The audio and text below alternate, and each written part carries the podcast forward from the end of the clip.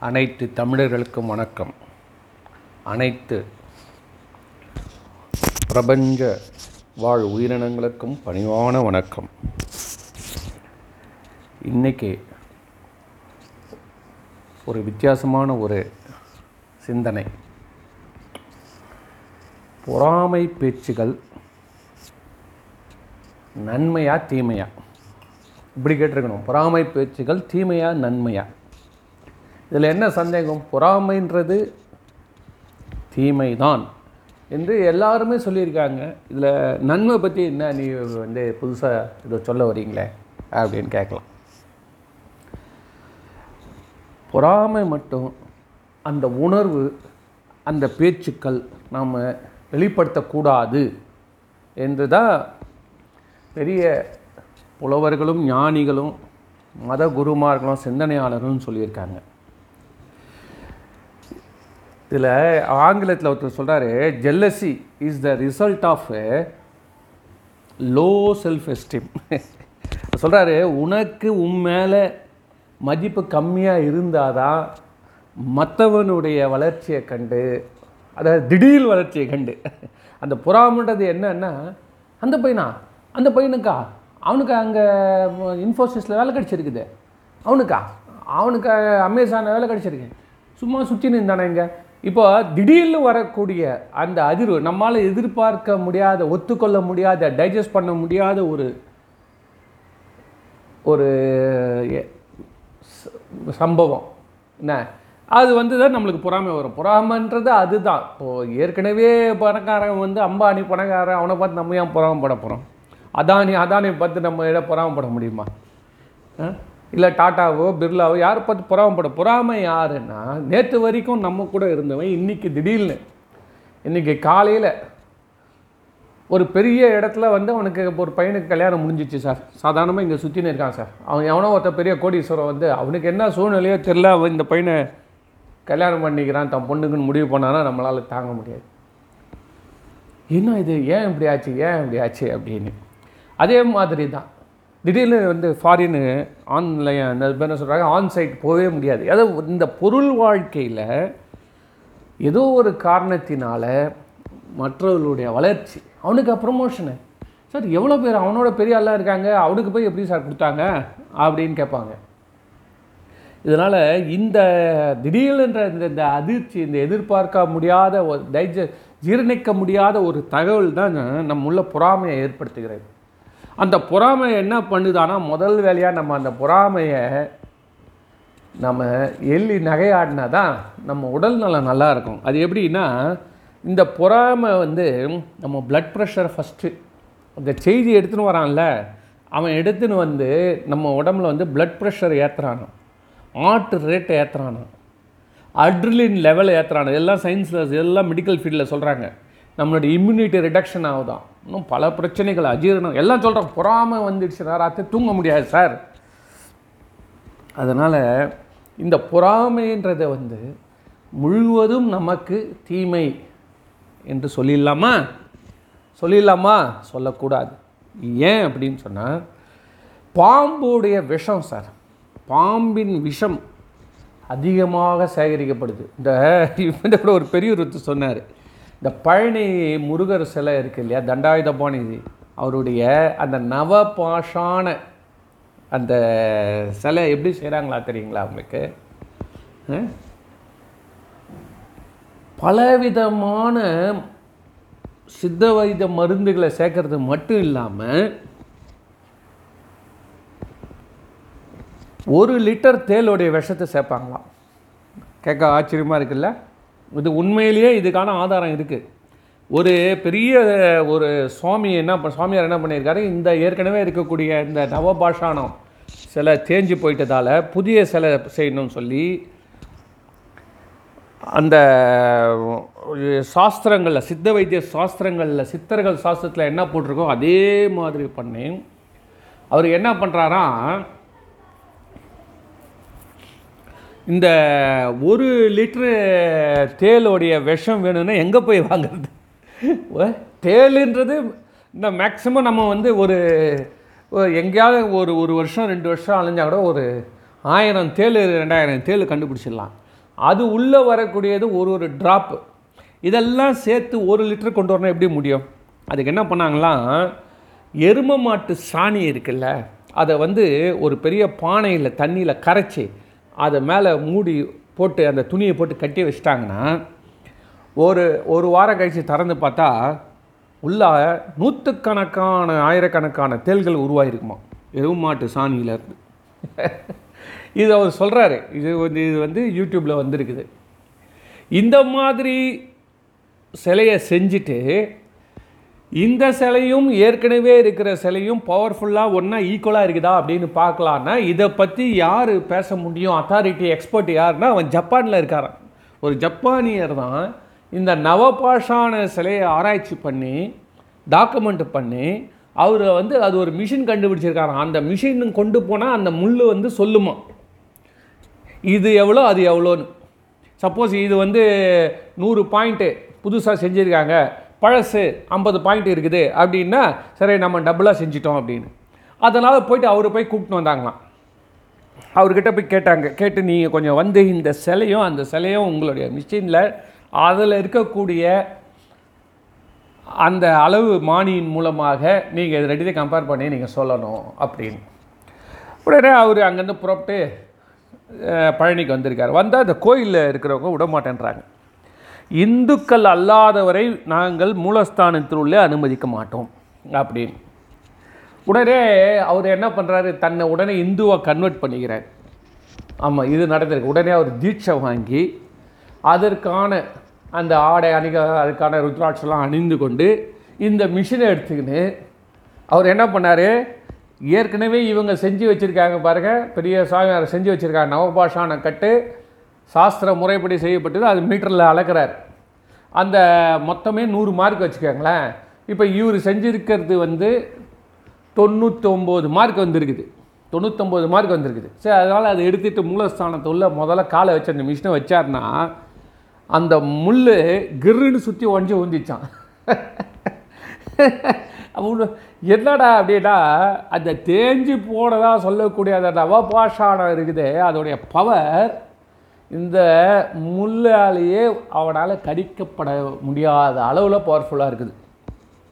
இது வந்து நீங்கள் யூடியூப்பில் போயிட்டு இது சம்மந்தமான விஷயங்களை நீங்கள் தவத்திரு கோவை சிவபிரகாச சுவாமிகள்ன்றவர் அவர் பேசியிருக்காரு. அதை பற்றி நீங்கள் தாராளமாக எடுத்து படித்து பார்த்துக்கலாம். நான் சொல்கிறது வந்து அதன் அடிப்படையில் தான். ஆச்சா ஸோ அதனால் இந்த இந்த தேளுடைய விஷம் மொத்தமே கெடுதல் தான். நமக்கு எல்லாருக்கும் தேள்னாலே ஓடும் அது விஷம் வேற அது வெறும் கடிச்சிட்டு போனால் தெரியாதான் கொட்டினா தான் அது இப்போ இதுவான் விஷமா. கொடுக்கில் தான் அது விஷம் வச்சுருக்கோம். ஸோ அந்த கொடுக்கில் இருக்கக்கூடிய அந்த விஷம் வந்து ஊறு துளி நமக்கு மருந்தாக பயன்படுகிறது. அந்த அபிஷேகம் பண்ணி வரக்கூடிய அந்த பழனி பஞ்சாமிர்தத்துக்கு எதுக்கு அவ்வளோ மதிப்புன்னா அவர் மேலே பட்டு வரும்பொழுது அது சாப்பிட்றதால நம்மளுக்கு இருக்கக்கூடிய பிணிகள் நீங்குகிறது. இது வந்து சித்தர்களுடைய மறைமுகமான ஒரு அருள். புரியுதா? அதே மாதிரி தான் இந்த பொறாமை. இந்த பொறாமைனா அது இப்போ தேளுடைய விஷங்க. அதில் ஒன்றும் சந்தேகம் இல்லைங்க. ஆனால் அதில் ஒரே ஒரு லட்சத்தில் ஒன்று நமக்கு அது தேவை. ஏன் அப்படின்னா அது அளவானது வந்து நம்மை ஊக்குவிக்கிறது. என்ன ஊக்குவிக்கிறதுனா எந்த ஒரு ச எந்த ஒரு இல்லறவாசிக்கும் சார் காமமும் பொறாமையும் இருந்தால் தான் அவன் இல்லறத்தில் இருக்க முடியும். அவன் இல்லறத்தை நடத்துவதற்கு இது ரெண்டுமே வந்து அவனுக்கு தேவையான அந்த என்ன சொல்கிறது இம்யூனிட்டி கொடுக்கும். நம்ம இப்போ தடுப்பூசி போடுறோம்லாம் சார் எவ்வளோ போடுறான்? தடுப்பூசி எவ்வளோ போடுறான்? ஒரு ட்ரிப்ஸ் ஃபுல்லாக போடுறான். அதே மாதிரி தான் இந்த காமமும் பொறாமையும் அளவோடு கட்டுப்பாடோடு இருக்கணும். அது எப்படி இருக்கும்? காமம்ன்றது. இப்போ அவங்க தன் குடும்பத்தை இல்லறத்தை நடத்திட்டு போகிறாங்க தாம்பத்தை நடத்திட்டு பொறாமைன்றது எப்படி இருக்கும்னா ஒவ்வொருவருடைய இந்த முயற்சி திடீர்னு தானே ஒருத்தனுக்கு வெற்றி வருது. திடீர்னு ஒருத்தர் சார் ஒருத்தர் ஏற்கனவே நல்லா படிச்சுட்டே இருக்கான் அதனால அவன் வாங்கிட்டு போனால் யாருக்கும் பொறாமையே வராது. பொறாமையே வராது. கிளாஸ் ஃபஸ்ட்டு சார் அது ஸ்கூல் ஃபஸ்ட்டு சார் அந்த பையன் அது அப்போ எங்களுக்கு தெரியும் சார்ட்டு போயினே இருப்பான். நேற்று வரைக்கும் சும்மா இருந்தால் அவன் நூற்றுக்கு நூறு வாங்கிட்டான் வச்சுங்க ஒரு ஒரு அறுபது எழுபது வாங்குறான் திடீர்னு நூற்றுக்கு நூறு வாங்கிட்டான்னா அந்த ஜெர்க்கு ஒன்று வரும் இல்லையா? அப்போ நம்ம அதை எப்படி பாசிட்டிவாக எடுத்துக்கணும்னா அந்த விஷத்தை எப்படி நம்ம அளவோடு எடுத்துக்கணும்னா அவனுடைய திறமை அவனுக்கு உயிர் உயிர் கொடுத்துருக்குது. அது மாதிரி அவனுக்கு உயர்வு கொடுத்துருக்கிறது. அது மாதிரி நம்முடைய திறமையும் நாம் தட்டி கொடுக்க வேண்டும். இப்போ நம்மளும் காரில் மல்லமாக போயினே இருப்போம் சார். ஒரு எண்பதில் போனால் போதும் ஊர் போய் சேர்ந்துலான்னு திடீர்னு ஒரு நம்மளை மாதிரியே இருக்கிற ஒரு குடும்பஸ்தன் வந்து நூறில் போனால் வச்சுக்கோங்களேன். அவன் போயிட்டு கண்ணை மறைஞ்சிட்டோன்னே நம்மளுக்கு எப்படி தோணும்? ஐயோ நம்ம எதுக்கு இவ்வளோ ஸ்லோவாக போயிட்டுருக்குறோம் நம்மளும் கொஞ்சம் ஓரளவுக்கு கொஞ்சம் போகலாமே அப்படின்னு நம்மளை அறியாமலே அது வந்து ஒரு உணர்வை கொடுத்துரும். அதுக்காக அதில் போய் அவங்ககிட்ட போய் மோதின்னு இருக்கக்கூடாது ஸோ வீ கேன் நம்மளை ரீசெக் பண்ணிக்கலாம். நம்ம கரெக்டாக தான் போகிறோமா இல்லையா அப்படின்றதுக்கு அது ஒரு செல்ஃப் செக்கு அவ்வளோதான் அதுதான் நம்ம பண்ண முடியும். நம்ம போகிற ரூட் கரெக்டாக இல்லை அவன் பண்ண மாதிரி நம்ம வேறு ஏதாவது கொஞ்சம் அடிஷ்னலாக நமக்கு சில இன்க்ரீடியன்ஸு என்ன பண்ணுறது மூலப்பொருட்கள்லாம் கொஞ்சம் தேவையா? அப்படின்னு நம்ம நம்மளை நாமளே செக் பண்ணிக்கிறோம் சார் பொறாமன்றதை பற்றி நம்மளுக்கு எவ்வளோ கதைகள்லாம் வந்திருக்குது. இதில் வந்து முக்கியமான ஒரு கதை என்னன்னா நாரதரோ தும்புருன்னு ஒரு காந்தர்வன். இவங்க ரெண்டு பேருக்கு நடுவில் ஒரு பொறாமை வந்துடுச்சு என்னென்னா அந்த தும்புருன்ற அந்த காந்தர்வன் வந்து மிக சிறந்த ஒரு மியூசிஷியன் அவருடைய என்ன சொல்கிறது இசை கலைஞன் அவன். அவ வந்து பாட ஆரம்பிச்சாருன்னா அட்டேங்கப்பா அப்படியே மகாவிஷ்ணு அப்படியே உருகிடுவார். தாயார் அப்படியே ம தன்னை மறந்துடுவாங்களாம் அவ்வளோ பெரிய ஒரு இசைக்கலைஞனை வந்து பாராட்டி யார் என்ன கொடுக்குறாரு வந்து மகாவிஷ்ணு வந்து தான் கழுத்தில் இருக்க மாலைலாம் கழட்டி அவனுக்கு போடுறாரு. இதை பார்த்துட்டு இருந்த நாரதருக்கு வந்து மனசில் பொறாமல் வந்துடுச்சு. பொறாமல் என்ன என்னடா நம்மளும் இவ்வளோ நாளாக வீணையை வச்சு சுற்றிட்டு இருக்கிறோம். நேற்று வந்த பையன் அவனை டக்குன்னு தூக்கி தலைமுறை வச்சிட்டாங்களே அப்படின்னு. உடனே அவர் என்ன பண்ணுறாரு இந்த க கோவத்தை இந்த பொறாமையை தாங்க முடியாமல் நேராக மகா சிவபெருமான்கிட்ட போயிட்டு சுவாமி எனக்கு வந்து பாடுவதற்கு நீங்கள் அருள் கொடுக்கணும் அப்படின்னு. சரிப்பா நீ நல்லா தாராளமாக பாடுன்னு சொல்லி அவருக்கு சிவபெருமான ஸ்பெஷலான சில திறமைகள்லாம் அவனுக்கு வரமாக தராரு நாரதருக்கு. அதை வாங்கிட்டு வந்து மகாவிஷ்ணு முன்னாடி இவர் பாடுறாரு. அவர் நாரதர். பாருங்கள் என்னுடைய பாட்டு பாருங்கள் நானும் கற்றுட்டு வந்திருக்கேன்னு சொல்லி இவர் மிக அருமையாக திறமையாக பாடி காட்டுறாரு. ஆனாலும் மகாவிஷ்ணு அதை ரசிக்கவில்லை. என்ன இவ்வளோ அருமையாக வந்து சிவபெருமானிட்டே வர வாங்கிட்டு வந்து பாடின்னு இருக்கேன். சாமகான பிரியன் சிவபெருமான் அவனுக்கு வந்து இந்த மாதிரி நீங்கள் வந்து அப்பவும் நீங்கள் ஒத்துக்க மாட்டேன்றீங்களே அப்படின்ற கேட்குறாரு இருந்தாலும் மகாவிஷ்ணு அதுக்கு சரியான பதிலை சொல்ல உடனே தன்னை தன்னை வந்து பரிசோதித்துக் கொள்கிறார் நாரதர். இதுக்கு மேலே நம்ம யாரோட போய் இசையை கேட்க முடியும்னா ஒரே ஒரு ஆள் தான் இருக்கான் இந்த உலகத்தில். அவங்ககிட்ட போனால் தான் இந்த இசையை நம்ம கற்றுக்க முடியும்னா யாருன்னா அந்த தும்புருவே தான் அதனால் நேராக அந்த தும்புருவிட்ட போயிட்டு வணக்கம் செலுத்தி தும்புரு நீ வந்து மிக சிறந்த இசைக்கலைஞனாக இருக்கிற என்னுடைய குருநாதர் என்னுடைய த தலைவனாகிய மகாவிஷ்ணுட்டே நீ நல்ல பேர் எடுத்திருக்க. அதனால் வந்து அந்த சீக்ரெட் அந்த வித்தைகளை எனக்கு நீ சொல்லித் தரணும் அப்படின்னு சரிப்பா வித் அந்த காலத்தில் கேட்டால் சொல்லி கொடுத்துடணும். அதனால் என்ன பண்ணுறாங்க ஞானதனம் சரின்னு சொல்லிவிட்டு அவன் என்ன பண்ணுறான் தன்கிட்ட இருக்க அத்தனையுமே சொல்லி கொடுத்துறான் சொல்லி கொடுத்தோடனே மிக மகிழ்ச்சியோடு இவர் என்ன பண்ணுறாரு அங்கேருந்து கிளம்பி போனால் மகாவிஷ்ணு இங்கே கிருஷ்ணரா வந்து அவதாரம் எடுத்துகிட்டு இருக்காரு. இவர் என்ன பண்ணுறாரு நேராக அந்த கிருஷ்ணரோட சபையில் போயிட்டு நாரதர் வந்து அந்த பாடலை பாடி காமிச்சோடனே மகாவிஷ்ணு அதாவது கிருஷ்ணர் ரொம்ப மகிழ்ச்சியோட சந்தோஷத்தை கட்டில் இருக்க மலையை எடுத்து போடுறாரு. என்ன விட்டா இவருக்கு நாரதருக்கு ஒன்றும் புரியல. ஏன் சுவாமி? நானும் இவ்வளோ நாளாக பாடிக்கிட்டு இருந்தேன். இவ்வளோ அது வந்து நீங்கள் அப்போல்லாம் பாராட்டல இப்போ திடீர்னு பாராட்டுறீங்களே என்ன விஷயம்? அப்படின்னு கேட்ட உடனே அவர் சொல்கிறாரு உன்னுடைய குரலில் இப்போ பொறாமை இல்லை. இவ்வளோ நாளாக நீ வந்து பாடினது மிக சிறந்த பாட்டு. ஈவன் தும்புருவோடவே நீ நல்லா பாடின. அதான் கதை அங்கே. நீ தும்புருவோடவே சிவபெருமானிட வர வாங்கிட்டு வந்தப்போ தும்புருவோடவே நீ அதிகமாக நீ நல்லா பாடின எனக்கு தெரியும். ஆனாலும் உன்னுடைய மனதில் ஒரு அடி வயிற்றில் ஒரு படபடப்பு இருந்தது ஒரு பொறாமை இருந்தது. போட்டி இருக்கலாம். பொறாமை இருக்கக்கூடாதுன்னு சொல்லுவாங்கள்ல அது என்ன போட்டின்னா அதே லைனில் போட்டி போடக்கூடாது. ஒன்று நல்லா தெரிஞ்சுக்கங்க அதே லைனில் போட்டி போட்டு நம்ம ஜெயிக்கவே முடியாது. ஏன் அப்படின்னு கேட்டிங்கன்னா ஒவ்வொருத்தனுக்கும் ஒரு ஸ்பெஷல் திறமை இறைவன் கொடுத்துருக்கான். அதை நம்ம வந்து செல்ஃப் செக் பண்ணிக்கலாம்.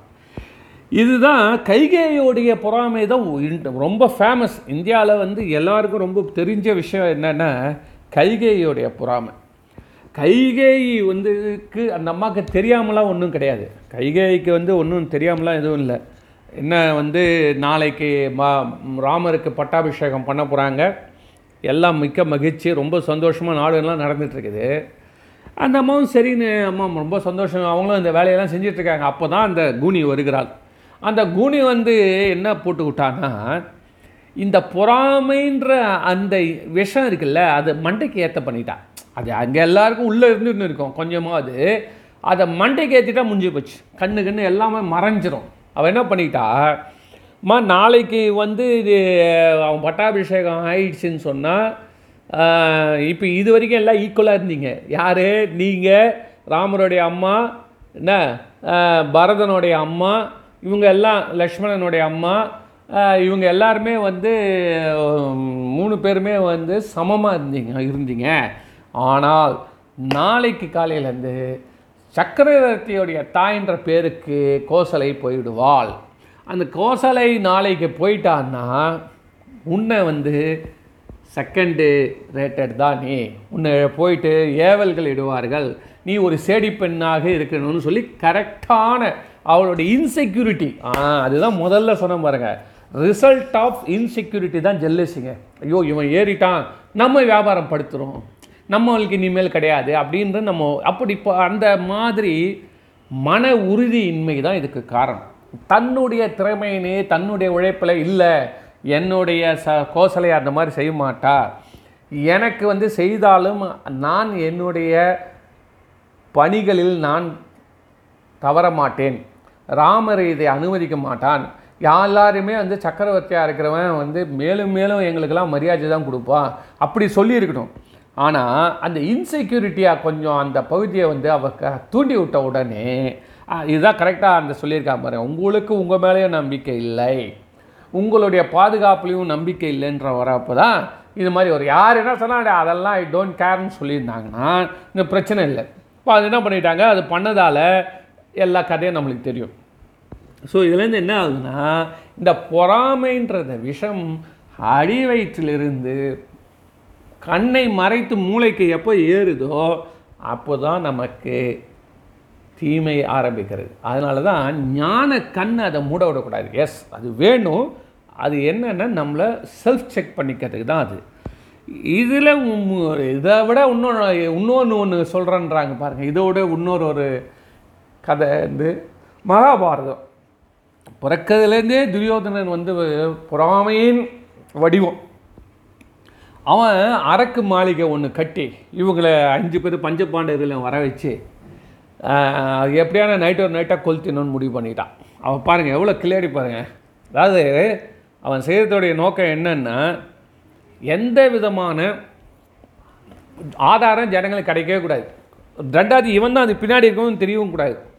அவ்வளோ அழகாக அவன் பண்ணியிருக்கான். இப்போ என்ன பண்ணிக்கிட்டான் அவன் வந்து கூப்பிட்றான் வந்து கூப்பிட்ட உடனே கூப்பிட்ட உடனே அவன் வந்தான். வந்துட்டு இவங்க எல்லாம் வந்து இங்கேருந்து கிளம்பி போகிறாங்க கிளம்பி போகிற அஸ்தினாபத்துலேருந்து கிளம்பி போகிறாங்க ஒரு அங்கே வந்து தனியாக அவன் கட்டி வச்சுருக்கிற இடத்துக்கு. அப்படி மறக்கு மாளிகையே உங்களுக்காக நான் வந்து ஒரு கேம்ப் ஹவுஸ் கட்டிக்கிறேன்னு வரான். வந்த உடனே இவனுக்கு வந்து விதுரர் அவனோட சித்தப்பா சொல்லி அனுப்புகிறாரு கையில் ஒரு எலியை ஒன்று கொடுத்து அதை ஒரு டப்பியில் போட்டு பெட்டியில் போட்டு அப்பா இந்த எலியை கையில் வச்சுக்கோங்க. இது எப்போவுமே உங்களுக்கு உதவத்துக்கு வாய்ப்பு இருக்குதுன்னு சொல்லி. இதனால் எலியை போய் கொடுக்குறாங்கனால வாங்கி வச்சுட்டு போகிறாங்க நைட்டோட நைட்டாக அந்த அரக்கு மாளிகை இவங்க நல்லா தூங்கிட்டுறப்ப கொளுத்தின உடனே மேலெல்லாம் எரியுது. இவங்களால கீழே போகிறாங்க அதுக்கப்புறம் அங்கேருந்து எப்படி தப்பிக்கன்னு தெரியாது. அப்போ இந்த வெளியே எலியை திறந்து விட்ட உடனே அது அந்த எலி கோகைக்கு அதுக்கு வழி தெரியும். அந்த பொந்து வழியாக அது வெளியில் வர போகிறப்போ இது அதையே ஃபாலோ பண்ணி இவங்க வெளில வந்துடுறாங்க. ஸோ இது வந்து துரியோதனன் செய்த அட்டூழியம். அதனால் இந்த புறாமன்றது எந்த அளவுக்கு ஒரு மனுஷனை கொலைகாரனாக மாற்றிவிடும் அதனால் அந்த புறாமைன்றது வந்து எக்காரணத்தை கொண்டும் அதை நம்ம அதிகமாக அதை நம்ம அஹ், மரியா மரியாதை கொடுக்கக்கூடாது. சார் பேசிக்காக ஒரு விஷயம் நம்ம தெரிஞ்சுக்கணும் சார். சிக்னலில் நம்ம நிற்கிறோம் சார். எங்கே சிக்னல் டிராஃபிக் சிக்னலில் நல்ல ஹெவியாக இருக்கக்கூடிய டிராஃபிக்கு அந்த மாதிரி இடத்துல இப்போ மவுண்ட் ரோடு மாதிரி ஒரு இடத்துலையே நிற்கிறோம் இல்லை நூறடி ரோடு மாதிரி ஒரு இடத்துல நிற்கிறோம் வச்சுக்கோங்களேன். சிக்னல் ரொம்ப நேரமாக நிற்குது இப்போ நம்ம பக்கத்தில் யார் இருப்பாங்க? ஒரு டூ வீலர் இருப்பார். சாதாரணமாக ஒரு டூ வீலர் ஒன்று இருக்கும். இப்போ அதுலேயே வந்து ஒன்று ஹை ஸ்பீடு வெஹிக்கிள்லாம் வந்துருக்குது. அதுக்கப்புறம் ஒரு ஆட்டோ இருக்கும். அதுக்கப்புறம் ஒரு குட்டி யானை இருக்கும். அதுக்கப்புறமா பார்த்தீங்கன்னா காருங்க வெரைட்டி வெரைட்டியாக இருக்கும். இப்போ நம்ம எல்லாரும் ஒரு இடத்துல நிற்கிறோம் நம்ம எல்லாம் என்ன நினச்சிட்ருக்கோம் நம்ம எல்லாம் இந்த வகுப்பில் இருக்க மாதிரி நின்றுட்டுருக்கோம் இப்போ நம்ம எல்லோரும் சமம். சிக்னல் போட்ட உடனே என்ன? திடீர்னு ஒருத்தன் முன்னாடி போனான்னா நம்ம அவன் மேலே பொறாமப்படுவோமா திடீர்னு சார் சமமாக இருக்கிறவன் போனால் கூட திடீர்னு ஒரு பொறாமை வந்துடும் கார்காரன் போகிறான்னு சொல்லி இந்த ஆட்டோக்காரன் கவலைப்படுவானா? ஆடி கார் போகுது சார் பென்ஸு கார் போகுது ஆனால் இவ்வளோ நேரம் நம்ம பக்கத்தில் தான் இருந்தான் அவன். நம்ம என்ன நினச்சிட்ருக்கோம் நம்ம பக்கத்தில் இருக்கிறதால அவன் நமக்கு சமமானவன் நினச்சிட்ருக்கோம் புரியுதா? இதே தான். ஒருத்தனுக்கு இருக்கிற மூளையில் இருக்கக்கூடிய சக்தியோ அவனுடைய விதியோ அவனுடைய வாழ்க்கையுடைய போக்கோ நமக்கு என்ன தெரியும்? அவன் நம்ம பக்கத்தில் இருந்தால் சிக்னல் போகிற வரைக்கும். சிக்னல் போட்ட உடனே அவன் பறந்து போயிட்டான் அப்படின்னா அவனை போட்டு புறாம எப்படி முடியும்? அவனுக்கு உள்ளே இருக்கக்கூடிய எவ்வளோ விஷயங்கள் இருக்குது. அவர் காராக இருக்கலாம். அது சைக்கிளாக இருந்தால் பின்னாடி இன்றைக்கி வரும். இல்லையா? இதே த்ரீ ஆட்டோவை பின்னாடி வரும். இது நம்ம வந்து ஆம்னி பஸ்னால் இன்னும் முன்னாடி வேகமாக போவோம். ஸோ இப்படியெல்லாம் இருக்கிறதால நம்ம அறிவை பயன்படுத்தணும். நம்ம கூட அவங்க இருந்தார்கள். நம்ம கூடவே இவ்வளோ நேரம் வெயிலில் நின்றுக்கிட்டு இருந்தார்கள். இவ்வளோ நேரம் டிராஃபிக்கில் நின்னாங்க என்பதுக்காக நாம் எல்லோரும் சமம் இல்லை. நாம் எல்லோரும் வெவ்வேறு வண்டி என்ஜின்களை கொண்டு வந்திருக்கிறோம். நம்மளுக்கு வந்து சமமாக ஒரு இதில் என்னென்ன மனிதனுக்கு தெரியல அவனுடைய என்ஜின் பவர் ஒவ்வொருத்தனும் உள்ளே என்ன இருக்குன்னு. புரியுதா? அதுதான் மேட்ரு இல்லை வந்து இந்த மாதிரி தெரிஞ்சிருந்தால் அந்த பொறாமை வராது. இல்லையா? ஸோ இதை நம்ம ஒரு உதாரணமாக வச்சுக்கணும். எப்பவுமே பொறாமை என்பது உங்களுக்கு ஒரு புதிய தகவலாக தகவலால் வெளிப்படக்கூடாது. ஒரு புதிய தகவல் யார் சொன்னாலும் போடா போடா கம்முன்னு போடா எங்களுக்கு தெரியும் போடான்னு.